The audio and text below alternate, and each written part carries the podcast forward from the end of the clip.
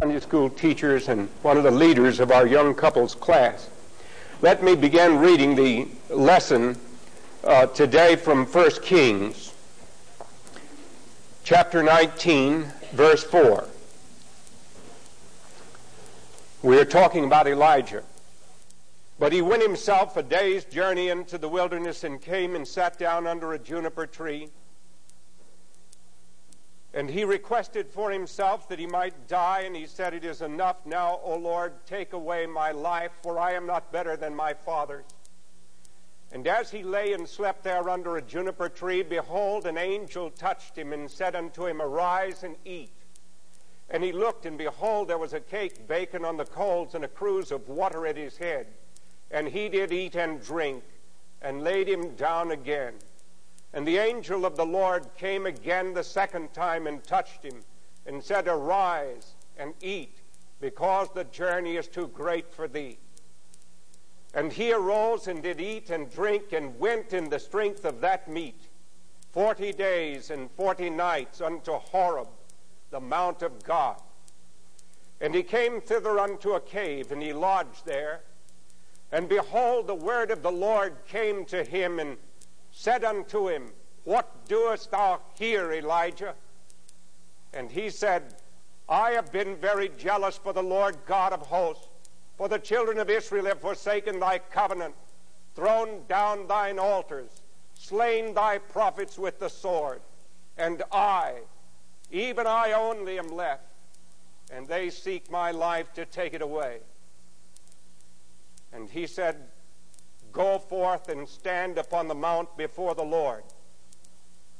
And behold, the Lord passed by, and a great and strong wind rent the mountains, and brake in pieces the rocks before the Lord. But the Lord was not in the wind. And after the wind, an earthquake. But the Lord was not in the earthquake. And after the earthquake, a fire. But the Lord was not in the fire. And after the fire, a still small voice. And it was so when Elijah heard it that he wrapped his face in his mantle and went out and stood in the entering in of the cave. And behold, there came a voice unto him and said, What doest thou here, Elijah? And he said, I have been very jealous for the Lord God of hosts, because the children of Israel have forsaken thy covenant, thrown down thine altars, slain thy prophets with the sword. And I, even I only, am left, and they seek my life to take it away. And the Lord said unto him, Go, return on thy way to the wilderness of Damascus, and when thou hast come anoint Hazael to be king over Syria. And Jehu the son of Nimshi shalt thou anoint to be king over Israel. And Elisha the son of Shaphat thou shalt anoint to be prophet in thy place. Amen. May God bless to our understanding this reading from his word.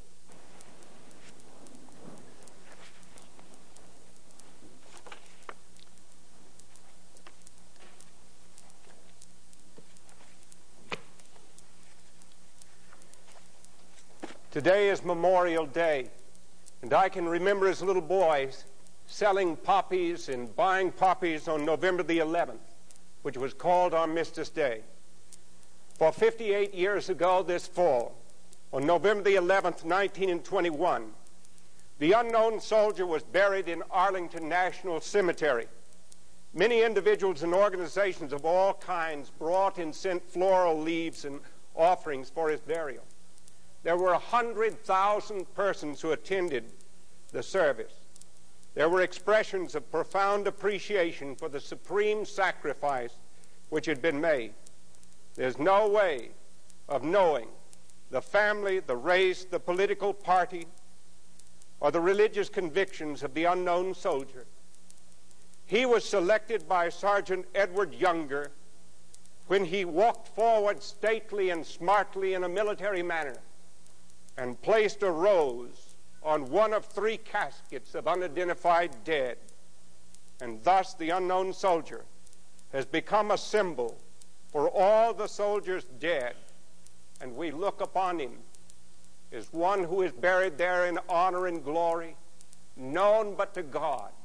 And since that time, many other unknown soldiers have been buried because other wars have been fought. And those of us who look at America and think about the great price that has been pray, paid for its liberties and freedoms,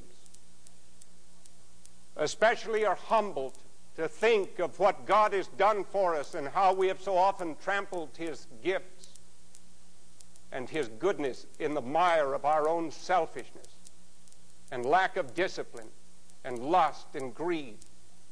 And we wonder sometimes how long the Lord will put up with this. When we think of this, we think of our own lives as individual Christians and are tempted to say, What can I do?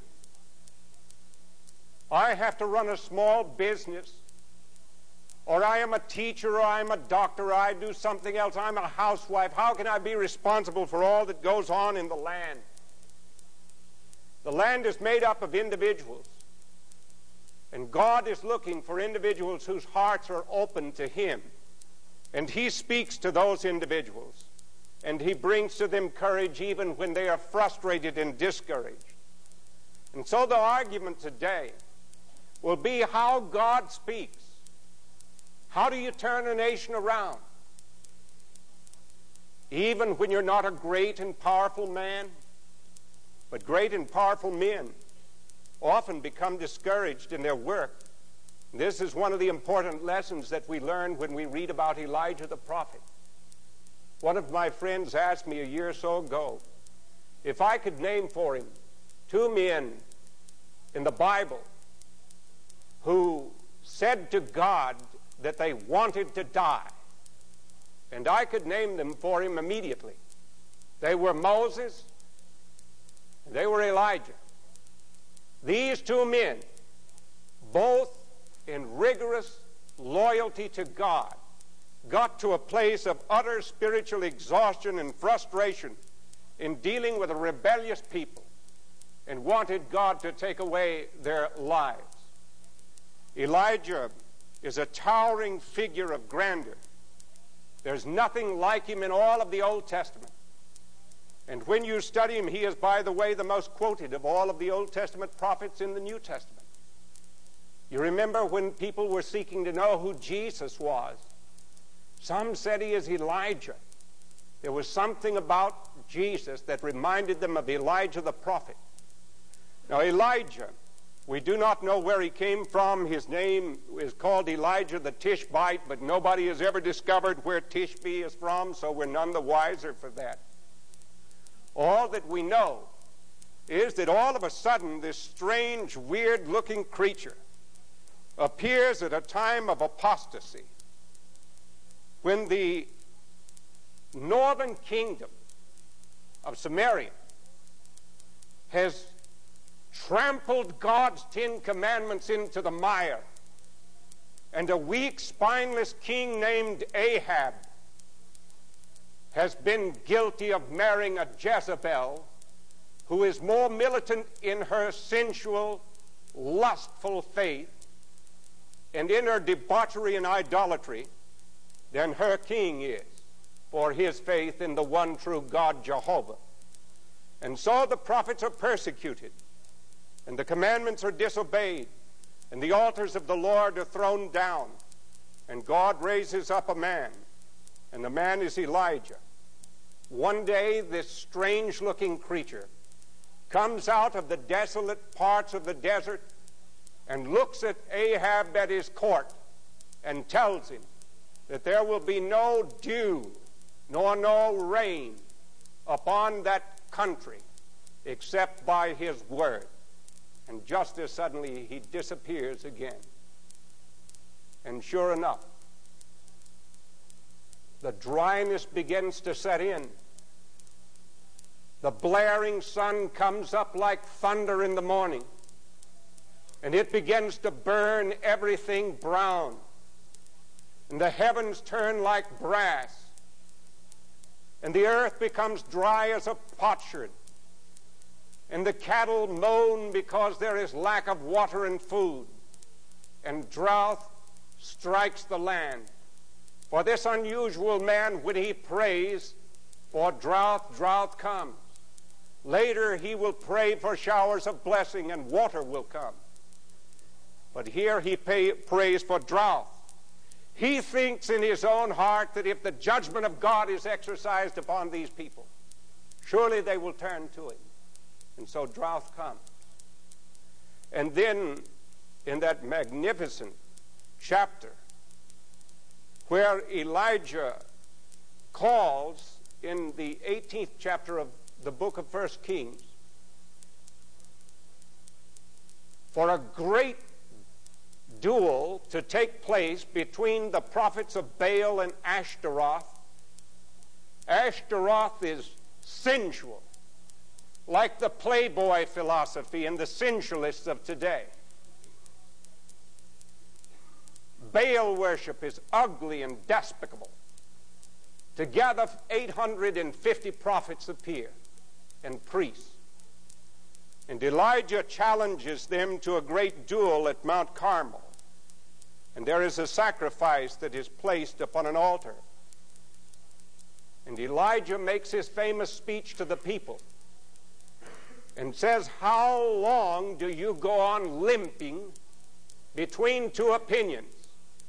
If Baal is God, serve Baal and go to hell. If Jehovah is God, then serve him and get rid of this other stuff. The God who answers by fire, let him be God. And the people agreed. And so you know the story of how those who worshiped Baal, the Baal priests, came forward resplendent in their robes and with their ornaments dazzling in the sunlight and called out to Baal to send rain. And they pleaded with Baal. But there was no rain. There was no cloud in the sky. By high noon, the sun was burning hotter than ever. And Elijah, who was always in a passion of some type or other, is in a great passion here of sarcasm and ridicule. And he mocks the Baal worshippers. And he says, Why don't you call louder? Maybe your God is on vacation and you, you can't reach him. Call louder. And they call in frenziness and they can't do any good. As the sun begins to set, they become more frantic than ever. They cut themselves until the blood gushes from them. And they cry out to Baal. But nothing happens. And then Elijah has his turn. And Elijah calls for all of the people to come near. And it must have been a very dramatic moment when the people drew near to listen to this strange figure with an undressed skin of an animal clothing his body in a sheepskin across him for a mantle, and his long flowing white hair and his white beard. And Elijah tells them, to watch him. And he takes 12 stones and he rebuilds the altar. This is where most often defection comes, is where we do not pray and we do not really yield ourselves to the Lord, for the altar is meant for a sacrifice. But he rebuilds the altar, the place of prayer, the place of discipline and sacrifice. And after he has done this, he tells them to go to the nearby brook and to bring water and to soak the sacrifice which has been slain and placed upon the altar. And I think it must have gotten so quiet that you could hear the water dripping off of the stones and falling into the trench round about. And then he makes his prayer. He makes his prayer calmly to Jehovah God. And bam, in a moment of lightning, comes and hits the sacrifice, and it is consumed. And the water is licked from the trench, and the earth around it is seared. And then he demands that these evil priests be slain. And then he tells them, Go and tell your king, rain will now fall upon the land. And immediately there comes a great sweeping cloud, and rain comes upon the land. And in that cloud burst that follows, Elijah runs to Jezreel. He beats Ahab there, but he, he has not reckoned with the fury of his sinful wife Jezebel, whose name is synonymous with all that's wicked in a woman. For Jezebel seems to be the only person who really is not afraid of Elijah. Others are fearful of him. These ancient Hebrew prophets embodied the conscience of their people. And they were often persecuted and hounded, as you can tell if you read the 11th chapter of the book of Hebrews. And it was no easy task to be a prophet like this. And so he gets word, and the word comes to him very straightforward. And Ahab told Jezebel all that Elijah had done, and withal how he had slain all the prophets with the sword. And Jezebel sent a messenger unto Elijah, saying, Let the gods do to me, and more also, if I make not thy life as the life of one of them by tomorrow about this time. And when he saw that, his nerves were broken, and his courage fades, and he arose and went for his life. He fled for his life and came to Beersheba, which belonged to Judah, and he left his servant there. And then in solitude, he goes a day longer into the wilderness, and here is where his depression sets in. And he falls under the juniper tree and requests for himself that he might die. It's right after the greatest victory that we can often sense the greatest letdown. And here the letdown comes and the depression hits him and he wishes to die. And like some peeving, petulant child, he whimpers to God that he is the only one left that's faithful. There's no use anymore. Take away his life. And isn't it wonderful that the Lord does not always answer our prayers the way we want them answered? How many of us would be alive? Here, Elijah cries that his life might be taken away. And then he is ministered to by one of those gracious angels of God. I think a very human angel. The word angel, angelos, means messenger of God. And those messengers of God may take many different forms. And so this angel of God comes and realizes that this man's body, which is utterly exhausted from the fierce contest through which he has been, has played its own pranks upon his jaded nerves. And so he cooks something for him to eat and tells him to sleep, and he sleeps. And that's a good thing to remember when we become discouraged. Sometimes we may need to eat and to sleep. We may need rest. And this is what happened here uh, with Elijah. And when this thing happened, and after it's finished, the angel comes to him a second time and gives him also food to eat and gives him an opportunity to rest. And after it, he goes to that mountain of Horeb. Now, the mountain of Horeb is the Mount of Sinai where Moses received the Ten Commandments. And you see, this is where the frustration had begun. The commandments of God had come, and the people had trampled the commandments underfoot. Elijah had done all he could to restore it, but it was no use. And so he goes to the mountain of Sinai, or Mount Horeb. And there in that mountain, he hides himself. And this is where God brings a sort of Pentecostal experience to Elijah. There comes a theophany a manifestation of the great power of God. It comes in the form of an earthquake and wind and fire. And I think that someone has put it right that all of these elements are in Elijah himself. the earthquake and the wind and the fire. Perhaps he thought that an earthquake, which often resembles an upheaval and a revolution,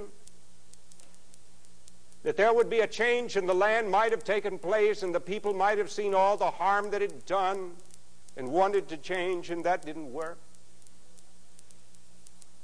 The fierce tornado comes and rips the big boulders out of their sockets and sends them plunging down into the valleys.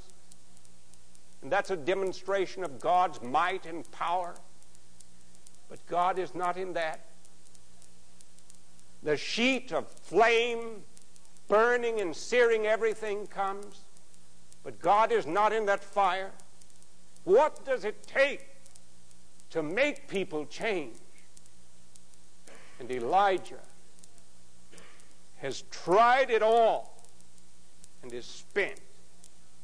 And then he hears a still small voice. The still small voice of God. And that still small voice of God is speaking to him and saying to him that there are those who have not bowed the knee to Baal. That still small voice is speaking to him that there is work for him yet to do, and that he should go about that work. And Elijah will arise, and God gives him the task of going from this great experience at Mount Horeb to anoint, to anoint a man, Hazael, who shall be king over Syria. And God will use that as a great judgment that will be inflicted upon a rebellious people that he is to go and to announce Jehu, another person who is to be a king. Then he is to go and find his own successor, who is to be a milder sort of man than he is, a man by the name of Elisha. And after that, there will be a school of the prophets established. And God will use him in teaching young men the great truths about himself so that they may be communicated later on. And so, even in these quiet years as a teacher working with young men, God is doing his prophetic work. Those who teach school and work in the minds, with the minds and hearts of young people have a great task. This morning in Sunday school at the promotion thing, I was much impressed when I saw the care with which so many of our Sunday school teachers had worked on their charts and their programs in seeking to inculcate into young minds a love for the Word of God. For this will be very important later on. The Bible will speak. The Bible is one of those resources that speaks to us. Like an angel from God, the Bible will speak to help us. And we need to remember this greatly today. I can remember going into a hospital a mental hospital where a young man was terribly discouraged, where he did not feel that there was any hope or there would ever be any more usefulness for him, and how utterly pathetic he was. And I took my little pocket testament and I read to him from the Word of God the 34th Psalm. This poor man cried unto the Lord, and he heard him and delivered him out of all of his fears. The Lord encampeth round about them that fear him. And I told him, I can't write you a prescription for medicine, but I can write you a prescription to take this. And he took it, and the Lord delivered him, and the Lord strengthened him, and his fears were taken away. The Holy Spirit speaks through the Holy Scriptures and has spoken through the Holy Scriptures down through the ages.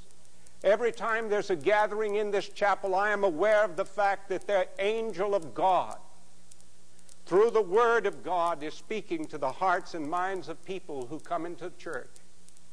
There may be some person who feels deep down inside that not even God could forgive the terrible thing which they have committed.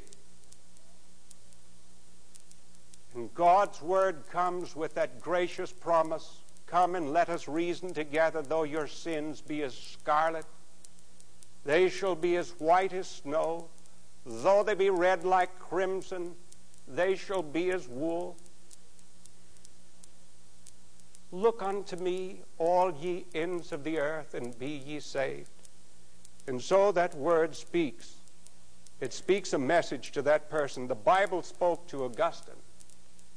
We have in our faculty here a, a man who did a distinguished PhD at Emory University in Augustine. And he can tell you that this arrogant, brilliant student of the University of Carthage, who knew so much as far as knowledge of this world was concerned, was a sensualist whose mother had prayed for him and who caused him to make prayers, Lord, make me pure but not yet, because he was holding out from God. And then one day in a garden, he heard a voice. And the voice said, Take and read. Take up and read. And it sounded like the voice of a little child. But when he opened his Bible and he took it up to read, he read the words Put on the Lord Jesus Christ and make no provision for the flesh. Put on the Lord Christ and make no provision for the flesh. And he let go. And he let the living Christ take hold of his life and make him all over again. God spoke to him in a powerful and in a wonderful way. Someone gave me a tremendous book by Peter Marshall and David Manuel. And in this book called The Light and the Glory, there's a very interesting statement. It's a translation from some discovered journals of Christopher Columbus. It's authentic and it's worth knowing about. Did you know what he says here? It was the Lord who put into my mind I could feel his hand upon me. This is Columbus writing. The fact that it would be possible for me to sail from here, from Genoa to the Indies. All who heard of my project rejected it with laughter, ridiculing me. There is no question that the inspiration was from the Holy Spirit because he comforted me with rays of marvelous inspiration from the Holy Scriptures the scriptures speaking to Columbus to sail on in the midst of adversity and trouble. And the scriptures still speaking to us today, so it's important that our young people learn these scriptures. It's important that in church we know these stories of faith and we know the deliverance that God brings to these men so that we may apply it to our own lives and then God not only uses the scriptures, but men who are changed by the scriptures. He uses them like angels. It's no accident that when St. Stephen was stoned to death, and Saul of Tarsus kept the clothes of those who were stoning Stephen to death, that the book of Acts tells us that the face of Stephen as he died was not like the face of any man but it was like the face of an angel. And there have been people in our lives who have been like an angel of God to keep us from sin, to encourage us when we have been dispirited and broken-hearted and did not wish to go on. And so we need to remember that we have the great opportunity of being an angel for someone else for Jesus Christ. And I have some scripture for you on that. Jesus said, Inasmuch as ye have done it unto one of these, the least of my brethren, ye have done it unto me. And there was an angel once that came and strengthened him, if you will remember. That angel in the Garden of Gethsemane that strengthened him.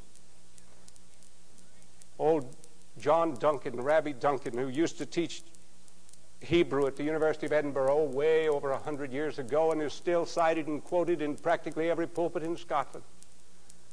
John Duncan used to say that if he could be any other figure in all of Holy Scripture, his preference would be to be that angel that strengthened Jesus in the Garden of Gethsemane. Can you imagine that? And so when we strengthen the fellow believer, we are carrying out the work of Jesus Christ too. And then if you study the pages of literature, you find many examples of this. I can remember from my high school days reading George Eliot's Silas Marner.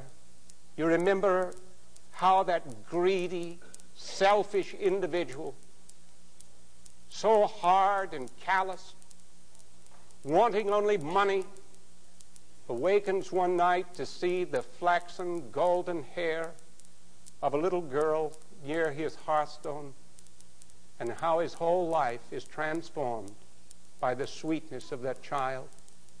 And I can still remember taking English literature. And I remember I didn't want to memorize the poem or even read Robert Browning's poem, Pippa Passes. And my blessed old mother in the Lord, Mother Moss Richardson, who had taught English for 50 years, took me into the sitting room one night after we had washed the supper dishes and said, Sit down. Let me explain this poem to you. And when I do, you'll love it the rest of your life. And she explained the poem to me. How the little girl in the factory in Italy had only one day in all the year that she was free from toil. And yet her blithe, happy little spirit, on that one day when she had vacation, she wakes up early to take her little stroll and to enjoy her one day off. And as Pippa goes by, she sings, God's in his heaven, all's right with the world. And the lives that hear the voice of that little girl, there is a man who is about to commit a sin with a woman that he has no business being with. The balcony reaches out over the little Italian street, and the little girl, Pippa, is passing by oblivious to the fact that anyone can hear her singing, God's in his heaven, all's right with the world. But the man in the room by the balcony hears it. And he stops and says, I can't do this thing. I won't do it. And the witness of the little child saves this person from sin. We need to be sensitive to the voice of the Holy Spirit speaking to us through the Holy Scriptures, speaking to us through individuals whose lives are dedicated to Him. There are some people in whose presence you want to live a better life. Charles Dickens, uh, not, I'm sorry, not Charles Dickens, Robert Louis Stevenson. Robert Louis Stevenson, in his later years, lived out in the Pacific. And he met a, a man from Scotland who was a Church of Scotland missionary. And he said to him, If I could only have met you as a boy, how different my life would have been. His life would have been changed by the power of that man.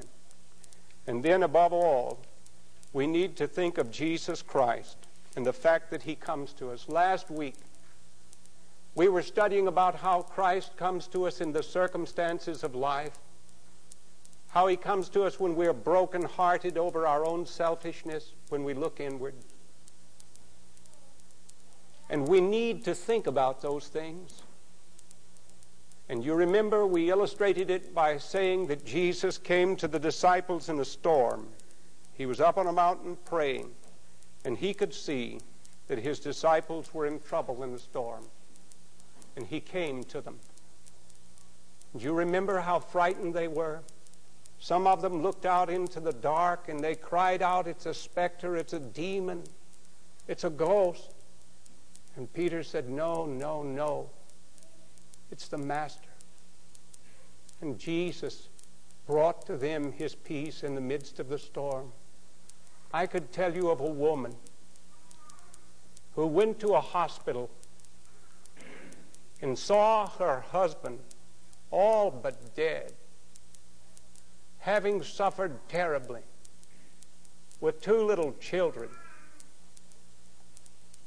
And on the way home in the car, crying her eyes out, coming to the house and falling upon the bed, saw that same Jesus coming out of the storm and saying, Be of good cheer. Take courage. It's going to be all right. And he delivered her. And that same Lord Jesus has spoken to prophets. He has spoken to martyrs. He has spoken to saints down through the ages. Those saints are watching over us here today. In Dresden, Germany, they, they discovered a painting some years ago, one of the most famous of all the paintings of a Madonna. And what they thought were clouds, when they brushed away the dusts of the ages, they saw were the faces of angels painted into those clouds by a tremendous artist. And so it is that the angels surround us, and we are surrounded by a great cloud of witnesses. And Christ Himself is coming to speak to us. If you read Paul's letter to the Romans, you will hear him cry out, O wretched man that I am, who shall deliver me from the body of this death? He is frustrated with his own pursuit for holiness. But when you turn the page, you see him thanks be unto God who giveth us the victory through Christ Jesus our Lord. There is therefore now no condemnation to them who are in Christ Jesus. And so he comes. He comes to speak to us through Scripture. He comes to speak to us through other individuals. Christ comes to us himself. And he'll come to you this morning too, if you'll let him. Let us bow in prayer. Our Father, when we think of our gifted nation, having been the recipients of such great bounty, now being faced with shortages and now being taught that our standard of living will be not so high as it used to be. Help us to know that we need more than we need gas, we need God. That we need to come back to you. That we need to hear Christ speaking to us about the difference between right and wrong, speaking to our families, speaking to the needs that exist in our communities and in our churches and in this whole nation in which we live. And so we pray that you'll speak to our hearts today, that we might rededicate our lives with saints of the past to live for your glory. I have no strength or goodness nor wisdom of my own, but thou, beloved Savior, art all in all to me, and perfect strength in weakness is theirs who lean on thee. Amen. I would like for us to conclude our worship by singing the first.